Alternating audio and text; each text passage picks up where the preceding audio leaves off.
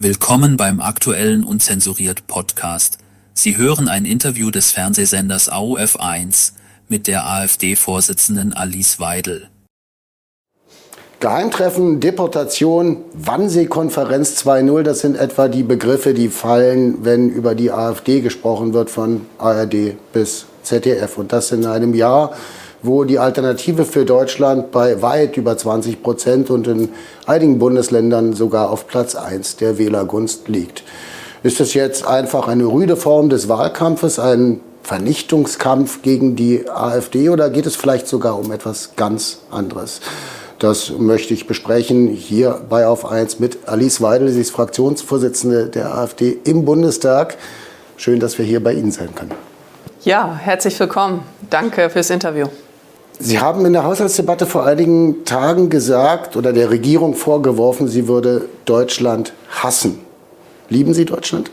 Ich liebe Deutschland. Ich liebe mein Vaterland und bin eben auch angetreten vor zehn Jahren in die AfD eingetreten, mein erstes politisches Engagement. Ich war vorher in keiner anderen Partei, um meine Heimat, um mein Vaterland zu bewahren vor den Entwicklungen, die ich ehrlicherweise sehr früh habe kommen sehen. Haben Sie auch kommen sehen, was das für Sie bedeutet? Sie selber waren im letzten Herbst einer durchaus akuten, so habe ich es verstanden, Bedrohungssituation ausgesetzt. Wir haben eine Kampagne, die jetzt läuft, die stichpunktartig eben zusammengefunden haben. War Ihnen das klar vor zehn Jahren? Haben Sie das irgendwo geahnt? Nein. Also, dass es so kommen würde, dass so gegen Andersdenkende vorgegangen wird, auch mit diesem unmöglichen Framing. Ähm, also, ich habe ja auch in meiner Rede gesagt und äh, Herr Kickel hat das sehr schön auch mal auf der Pressekonferenz äh, wiedergegeben wird der Bürger unbequem, dann bezeichne ihn als rechtsextrem. Und genau da finden wir uns wieder. Das ist eine üble Nachrede, eine Diffamierung von Andersdenkenden. Aber genau so wird gearbeitet von den Etablierten. Aber auch damit werden wir fertig. Das heißt, Sie befürchten nicht, dass Ihnen das zum Beispiel in der Wählergunst schadet. Sicherlich nicht bei den Kernwählern, aber bei den Protest- oder Unentschlossenen, die Sie ja durchaus auch haben. Das ist eine interessante Fragestellung. Ähm, in den letzten Tagen ähm, bekomme ich von den ganzen Woken ähm, Journalisten triumphieren. Die triumphieren ja, das sehen Sie ja in der Mimik, im Gesichtsausdruck, in den Augen, die Mundwinkelumspiegelung. kriege ich die Fragen ganz oft äh, gestellt, schadet das denn nicht der AfD? Und meine Antwort ist ganz klar nein. Warum? Ähm, und das äh, mögen die dann eben auch gar nicht hören. Von dem öffentlich-rechtlichen Rundfunk, von den ganzen steuerfinanzierten Staatssendern, die wir da auch eben haben, die sind ja auch gut bestückt. Ähm, dass es der Bumerang ist. Und zwar der Bumerang ähm, dieser jahrelangen Schmutzkübelkampagnen, die über der AfD ausgegossen werden, diese braune Soße, mit dem er uns äh, beschädigen, beflecken will, auch mich persönlich. Äh, mit allen Folgen auch für mein Privatleben, für meine Familie. Ähm, dass ich mich jemals in so einer, sage ich jetzt mal, journalistischen Kotzecke äh, wiederfinden würde, hätte ich nie für möglich gehalten. Bei meiner Herkunft nicht, bei meinem Werdegang nicht, bei meinem Elternhaus nicht. Ähm, aber auch damit wird man fertig. Aber diese Schmutzkübelkampagnen haben ironischerweise die AfD komplett immun gegen solche Kampagnen gemacht, weil sich immer wieder herausgestellt hat, dass sie nicht der Wahrheit entsprechen. Genau das ist jetzt ja auch, Sie haben in Ihrem Eingangsstatement Potsdam erwähnt. In Potsdam wurde mit Stasi-ähnlichen Methoden gearbeitet. Der, möglicherweise ist Korrektiv ja auch eine Tarnorganisation des Verfassungsschutzes. Ähm, das ist ehrlich gesagt eine Hypothese, die für mich auch äh, Sinn machen könnte. Also, dass da ne, verkabelt mit Wanzen und mit Kameras und tralala und was haben sie alles gemacht weil interessanterweise äh, werden hier Informationen äh, in Echtzeit äh, ähm, zwischen den Diensten und den Medien hin und her geschoben. Und da frage ich mich natürlich schon so, äh, woran liegt das? Also ausschließen will ich es nicht, dass das möglicherweise eine Tarnorganisation ist, äh, also Korrektiv äh, für den Verfassungsschutz, um natürlich hier die politische Konkurrenz, die AfD, zu diskreditieren. Und hier wurde mit einem Begriff gearbeitet, der rauf und runter wochenlang durch die Medien gegangen ist. Ähm, die auf den Straßen aufgegriffen wird, der Begriff der Deportation. Dieser Begriff Deportation ähm, ist, ist ein so schlimmer äh, Begriff ähm, aus dem Dritten Reich, Und ähm, das ist, also ich, ich muss sagen, ich, ich persönlich war so schockiert, dass so gearbeitet wird und so etwas zu hören. Ähm, und jetzt kommt raus, dass die Chefin von Korrektiv höchst selbst äh, geleugnet hat, diesen Begriff jemals genutzt zu haben. Also worüber reden wir hier? Hier wurde mit einer wirklich einer der schmutzigsten, übelsten Kampagnen gearbeitet, mit einer Lüge, dass angeblich dort Millionen von Deutschen deportiert und tralala. Die, die, die Narrative wurden auch permanent verändert, aber jeder hat es ungeprüft aufgegriffen und zurückholen kann man das auch nicht. Die Beschädigung sollte perfekt sein und dann wird das nachher nach drei Wochen so zurückgeholt. Uns wird es nicht schaden. Auch die Proteste nicht. Das ist auf eine billige Art und Weise herbeigeführt worden. Und ähm, darauf werden wir uns einstellen müssen. Leider. Wir sind unabhängig, weil Sie uns unterstützen. Auf 1 ist zu 100% von seinen Sehern finanziert. Bitte unterstützen Sie uns, damit wir weitermachen können.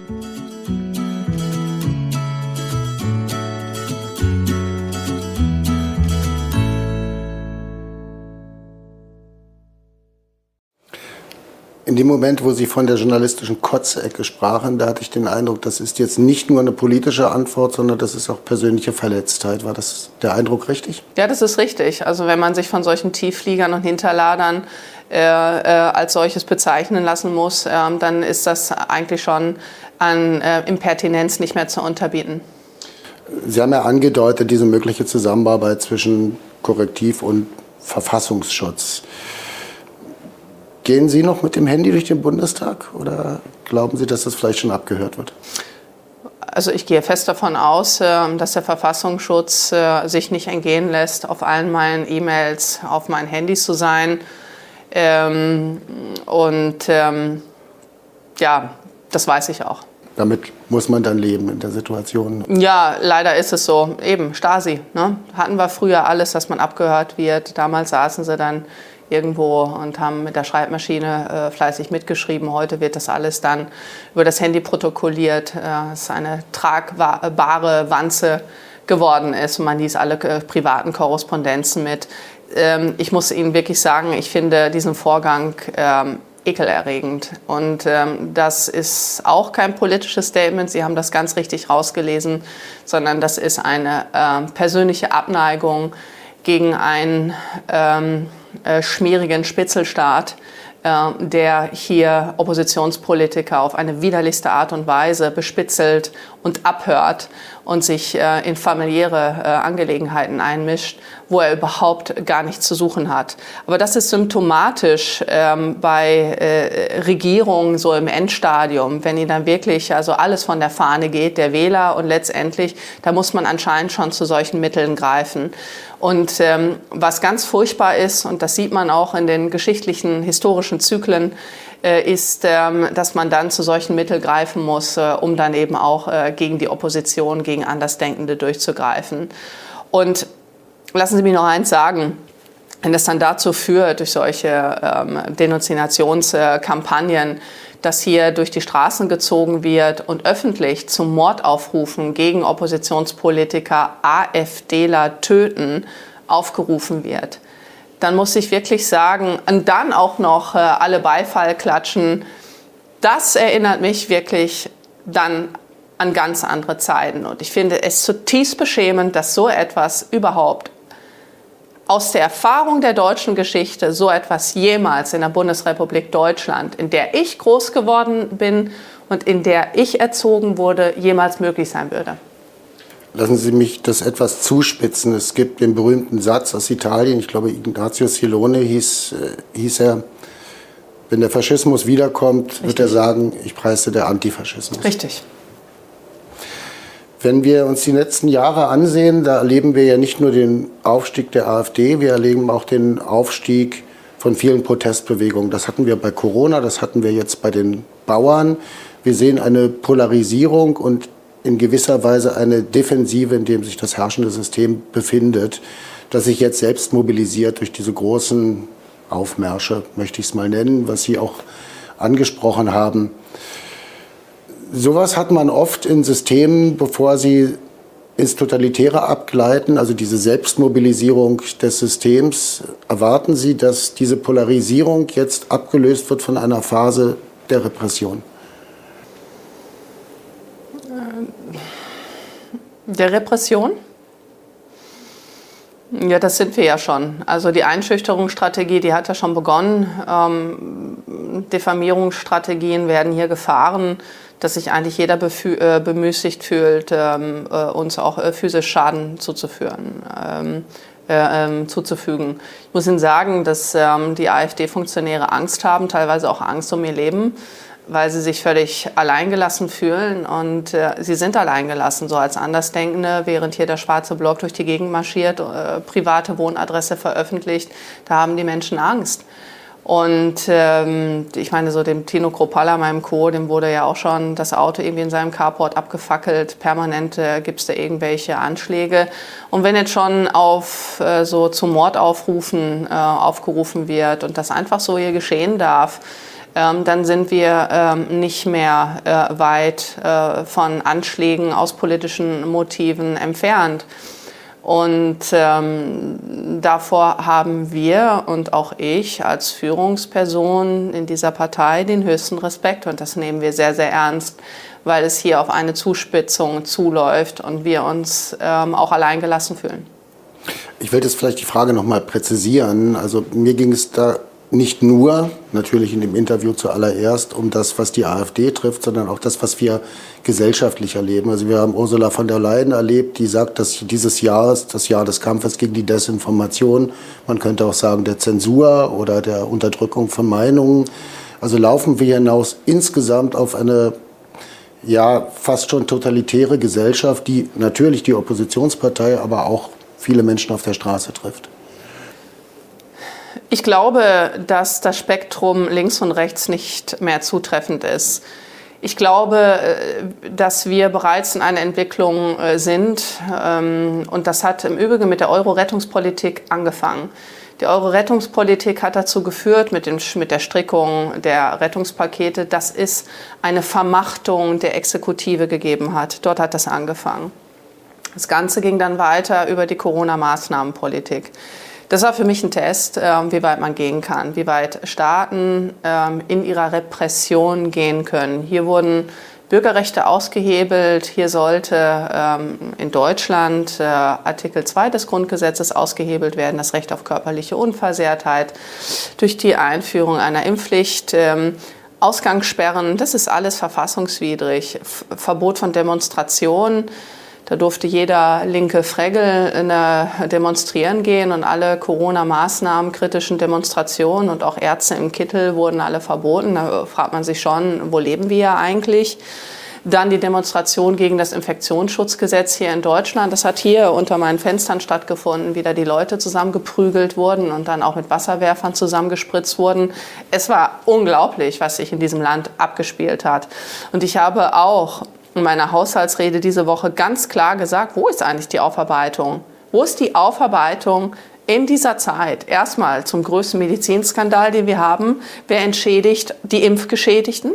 Wer tut das? Der Staat lässt seine Bürger komplett im Stich und das, obwohl er ja, für Milliarden Summen Haftungsübernahmen von, äh, äh, für diese Impfstoff übernommen hat. Da fragt man sich auch so, warum wurde da eigentlich die Haftung übernommen, wenn das doch so tolle Impfstoffe war die gar nicht ausreichend äh, ne, über einen langen Zeitpunkt äh, getestet wurden. Äh, ein hochexperimentieller Impfstoff hat es vorher noch nie gegeben am Menschen.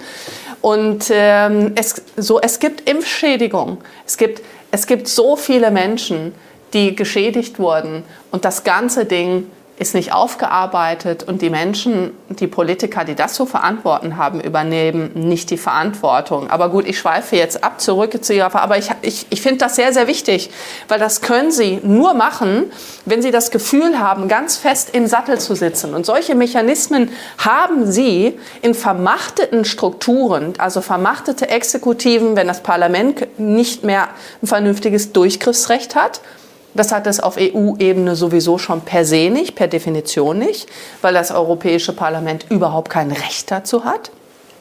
Und das können Sie machen, wenn Sie die Medien auf Ihrer Seite haben. Sie haben willfährige Medien, die das alles mit durchwinken. Da kam nicht ein ein kritischer Artikel während dieser Corona-Maßnahmen. Kein einziger. Das war alles unisono. Sie haben eben ein sehr schönes Bild verwandt, alle im Gleichschritt marschieren und dementsprechend bewegen wir uns schon lange nicht mehr im Spektrum zwischen links und rechts, sondern zwischen totalitär und freiheitlich. Und ich bin persönlich angetreten, um die Fahne der Freiheit hochzuhalten gegen totalitäre Tendenzen. Und Sie haben eben äh, von der Leyen angesprochen, ein Meinungskartell, was da gebildet wird, das ist doch alles schon auf den Weg gebracht. Das digitale Notstandsrecht, dass wenn dann irgendwie so ein fabulierter Notstand aufgerufen wird, dass dann urplötzlich alle Kommunikationen dann überwacht werden können. Wo sind wir eigentlich angekommen? Das ist George Orwell 1984, wo da hinter jedem Spiegel die Kamera war und dann, dann der Big Brother da äh, hinterm Spiegel hergesprungen ist oder irgendeine Stimme und dann abführen. Genauso ist es doch. Und äh, wir müssen dagegen ankämpfen, ja, weil das ist eine Verletzung unserer Persönlichkeits-, Freiheits- und auch Eigentumsrechte.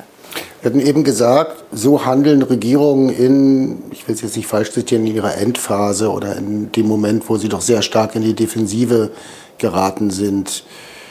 Werden wir in den nächsten Jahren eine politische Wende erleben oder können kann das System sich doch noch länger halten, als man das vielleicht aus der Blase der Opposition heraus so wahrnimmt.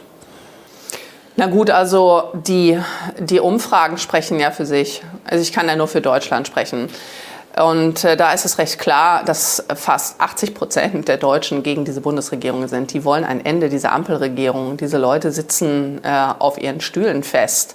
Also das ist eine ganz klare Missachtung des Souveräns. So, und das meine ich damit im Endstadium. Also so, wenn sowas passiert und man dann plötzlich seine ganzen Funktionäre und Aktivisten aufwarten muss, um das Demonstrationsrecht zu pervertieren. Ein Demonstrationsrecht von Bürgern gegen den Staat. Aber wenn eine Regierung, die die Mehrheiten des Souveräns verloren hat, da immer noch auf ihren Stühlen sitzt und dann plötzlich ihre Aktivisten auf die Straße bringt und dann im Gleichschritt marschiert hinter transparenten AfDler töten, nicht wahr? Und gegen die Opposition demonstriert. Ja, wo sind wir denn angekommen? Und ich war, persönlich war ich hier auf den Bauernprotesten, um mich mit den Bauern zu unterhalten. Ich habe nicht einen von dieser Regierungsbank gesehen. Aber Gratismut auf solchen, auf solchen Demonstrationen mitlaufen, wo zu Morden aufgerufen werden. Ich will Ihnen noch eins sagen. Wir haben einen Bundespräsidenten, Steinmeier. Nicht mein Präsident, wusste ich von Anfang an. Ja, dass es nicht mein Präsident äh, äh, ist. Ich bin bei seiner Vereidigung als, glaube als einzige habe ich, bin ich, bin ich nicht aufgestanden, weil ich genau weiß, wie dieser Mann geeicht ist. Und er hat sein wahres Gesicht gezeigt. Er sagt doch tatsächlich als Bundespräsident, der zur Neutralität verpflichtet ist, zu unseren Wählern Ratten. Eine FDP-Spitzenkandidatin, Frau Strack-Zimmermann, bezeichnet die AfD als ein, ich zitiere, Haufen Scheiße und bezeichnet unsere Wähler als Schmeißfliegen.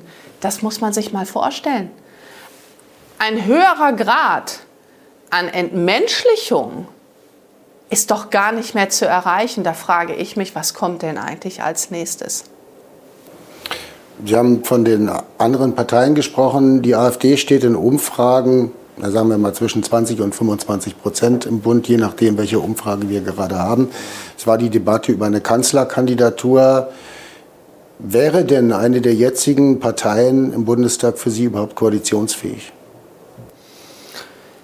Ja gut, also für uns schon. Ähm, aber es ist umgekehrt so, dass eine Brandmauer existiert die ich für zutiefst undemokratisch halte. Wir haben schon in westdeutschen Bundesländern, das haben wir jetzt auch äh, bei der Hessen- und Bayernwahl gesehen, dass wir zusammen mit der CDU eine bürgerliche Mehrheit bilden können. Und in Hessen hätten wir, hätten wir zusammen fast zwei, zwei Drittel der Wähler gebunden.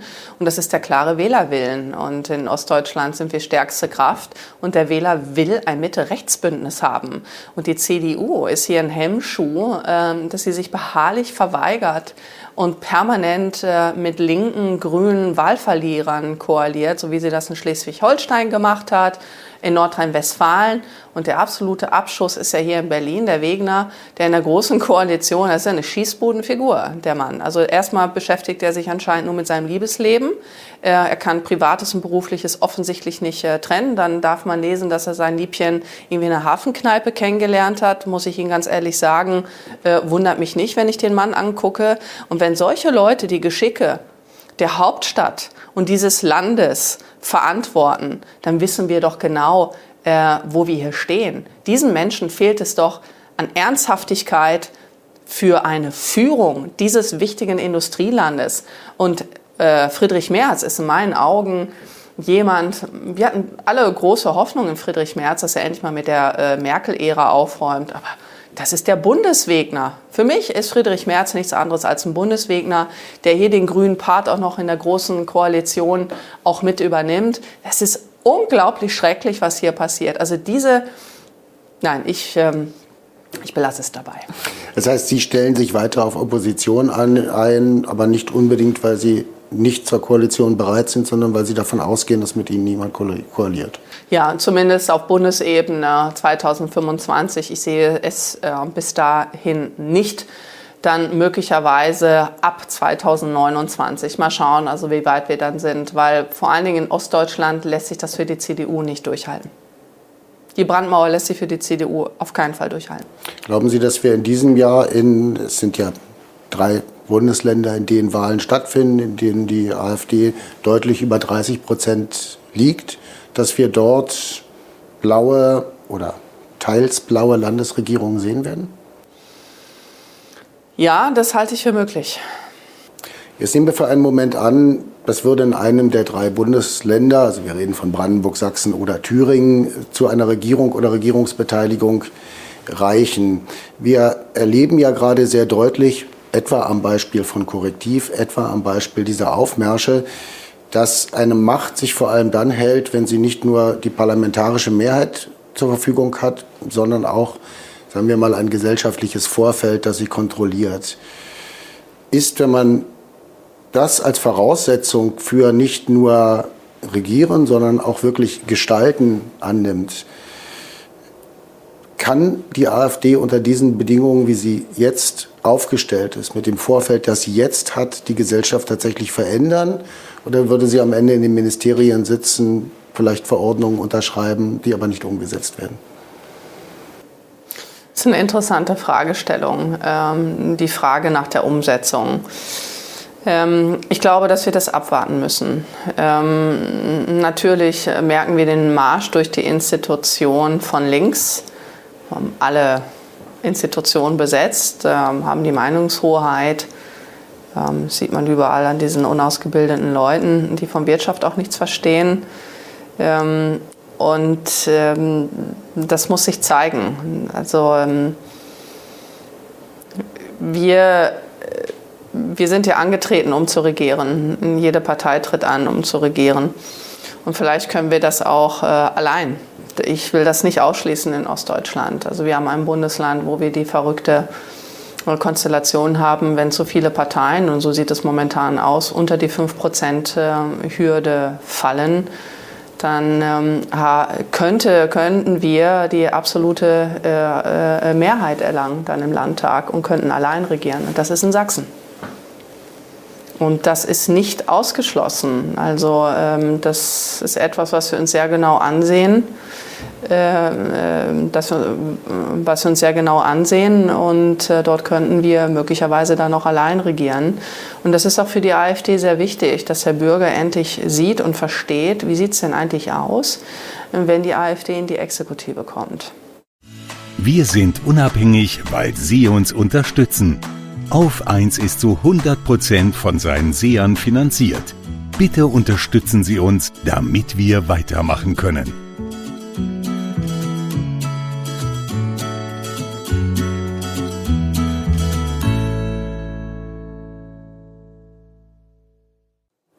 Wir hatten uns ja eben kurz unterhalten über die Zahl der Parteien im Bundestag oder über die Parteien im Bundestag, deren Zahl sich ja innerhalb der Legislaturperiode wundersamerweise vermehrt hat oder um es anders auszudrücken. Es gibt in denen, die AfD nennt das Altparteien, gewisse Spaltungstendenzen. Von der Linken hat sich das Bündnis Sarah Wagenknecht abgespalten. Von der CDU wird sich jetzt, der Beschluss ist gefasst, aber die Gründung noch nicht erfolgt, die Werteunion abspalten. Sehen Sie ein Bröckeln in diesen Altparteien? Und welche Chance wäre das auch für die AfD? Entstehen da neue Koalitionspartner? Ja, ich nehme mal beide möglichen Parteien. Hm. Also das Bündnis äh, Sarah Wagenknecht äh, schadet ja zuvor das äh, den Linken. Also sie hat eigentlich ihre alten Weggefährten dadurch massiv geschädigt und die Gründung dieses Bündnisses Sarah Wagenknecht führt dazu, dass die Linke im Nirvana verschwindet. So, das ist Fakt. Ähm, dann haben wir die interessante Gründung der, der Werteunion. Dort äh, muss man schauen, wie sich das entwickelt. Ähm, ja, also ich, ich, ich beobachte das aus einer gewissen Distanz. Ich finde äh, per se Wettbewerb sehr gut, also Wettbewerb auch um politische Ideen. Und äh, mal sehen, wer sich da nachher durchsetzt. Ähm, und ähm, zu Ihrer Frage möglicher Koalition ist es so, dass das Bündnis Sarah, Sarah Wagenknecht ja auch eine Brandmauer zur AfD gezogen hat. Die hat sich ja ganz klar geäußert ähm, aber auch dann hin zur, zu den Grünen können Sie sich vorstellen, dann auch zu der CDU.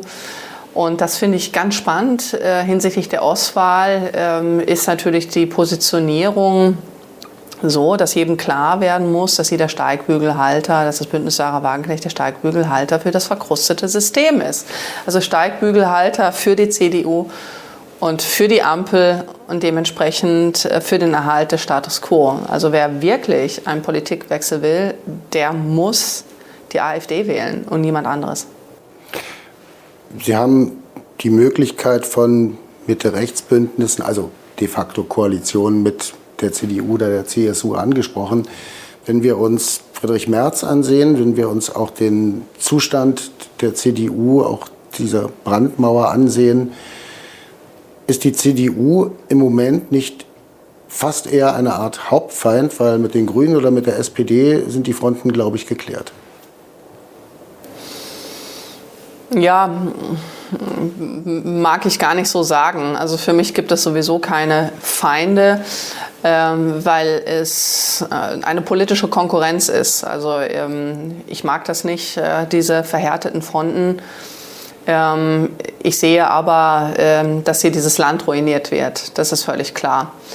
Und wer diese ähm, Politik auf die Spur bringt, gegen die eigene Bevölkerung, gegen die eigenen Unternehmen, gegen das eigene Land, das habe ich ja eben auch ganz klar gesagt, der muss dieses Land hassen. Ich komme zu keinem anderen Ergebnis. Das ist meine Arbeitshypothese, mit der ich jetzt arbeite, weil ich keine andere Erklärung habe, wie man so eine desaströse, zerstörerische Politik gegen die eigene Industrie und die Bevölkerung eigentlich durchziehen kann. Ich habe keine andere Erklärung mehr, wie man sowas fabrizieren kann. Ähm, wir müssen sehen, was die, ähm, was die Zeit bringt. Momentan ist es so, dass ähm, die AfD äh, stigmatisiert wird, wird sie aber schon seit zehn Jahren. Und je erfolgreicher wir werden, desto höher der Grad der Stigmatisierung. Und damit müssen wir aber umgehen. Ich glaube, letztendlich ähm, ist, ist der Wähler, er kann nicht so doof sein, dass er das nicht sieht, was hier gespielt wird. Und ich finde auch, dass man das in den Umfragen sieht. Und davor haben die anderen natürlich Angst. Donald Trump, der ja wahrscheinlich Kandidat der Republikanischen Partei und möglicherweise erneut US-Präsident werden will, hat gesagt, wenn er wieder im Weißen Haus sitzt, wird er in zwei Tagen den Ukraine-Krieg beenden. Ich glaube, das warten wir noch mal ab. Aber haben Sie auch ein Versprechen, was Sie in den ersten zwei Tagen machen würden, wenn Sie gestalten könnten? So, ich würde sofort ähm, die Grenzen schließen, die Grenzen kontrollieren. Ich äh, möchte die Hoheit äh, über das deutsche Hoheitsgebiet äh, wieder haben. Ich möchte wissen, wer die Landesgrenzen überschreitet.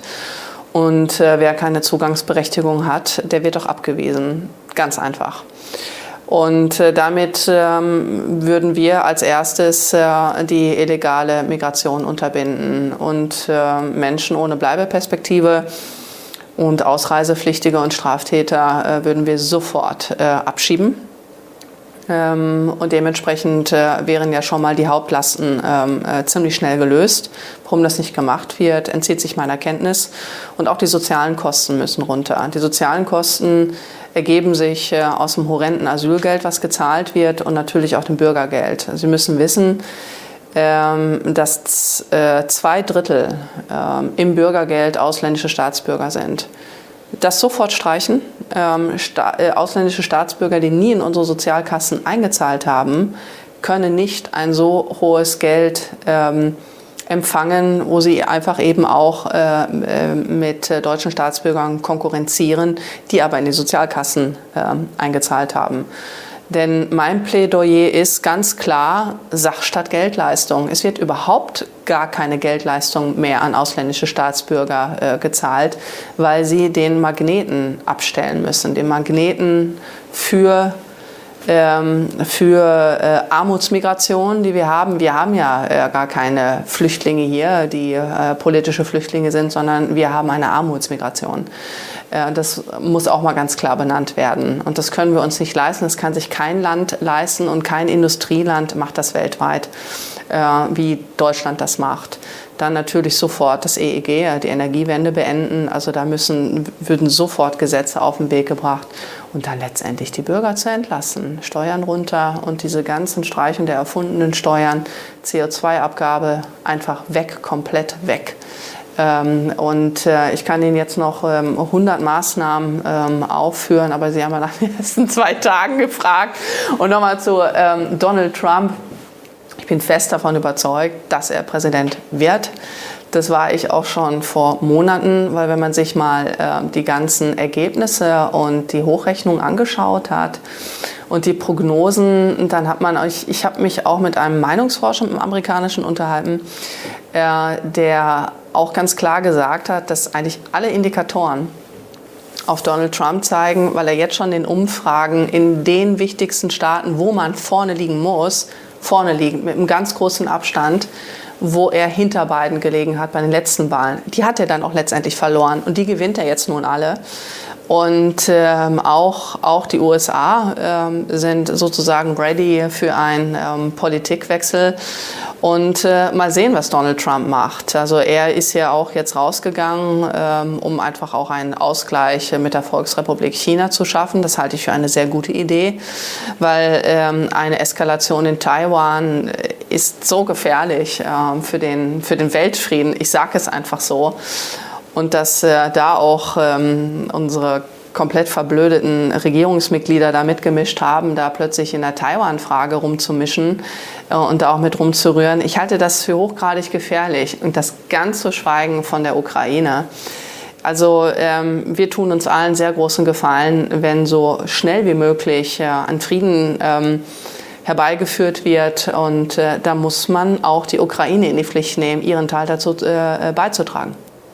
Sagt Alice Weidel, sie ist Fraktions- und übrigens auch Parteivorsitzende der AfD am Beginn eines Jahres, das, ich glaube, politisch, gesellschaftlich uns noch einiges bringen wird. Ich hoffe Gutes. Vielen Dank für dieses Gespräch. Vielen herzlichen Dank.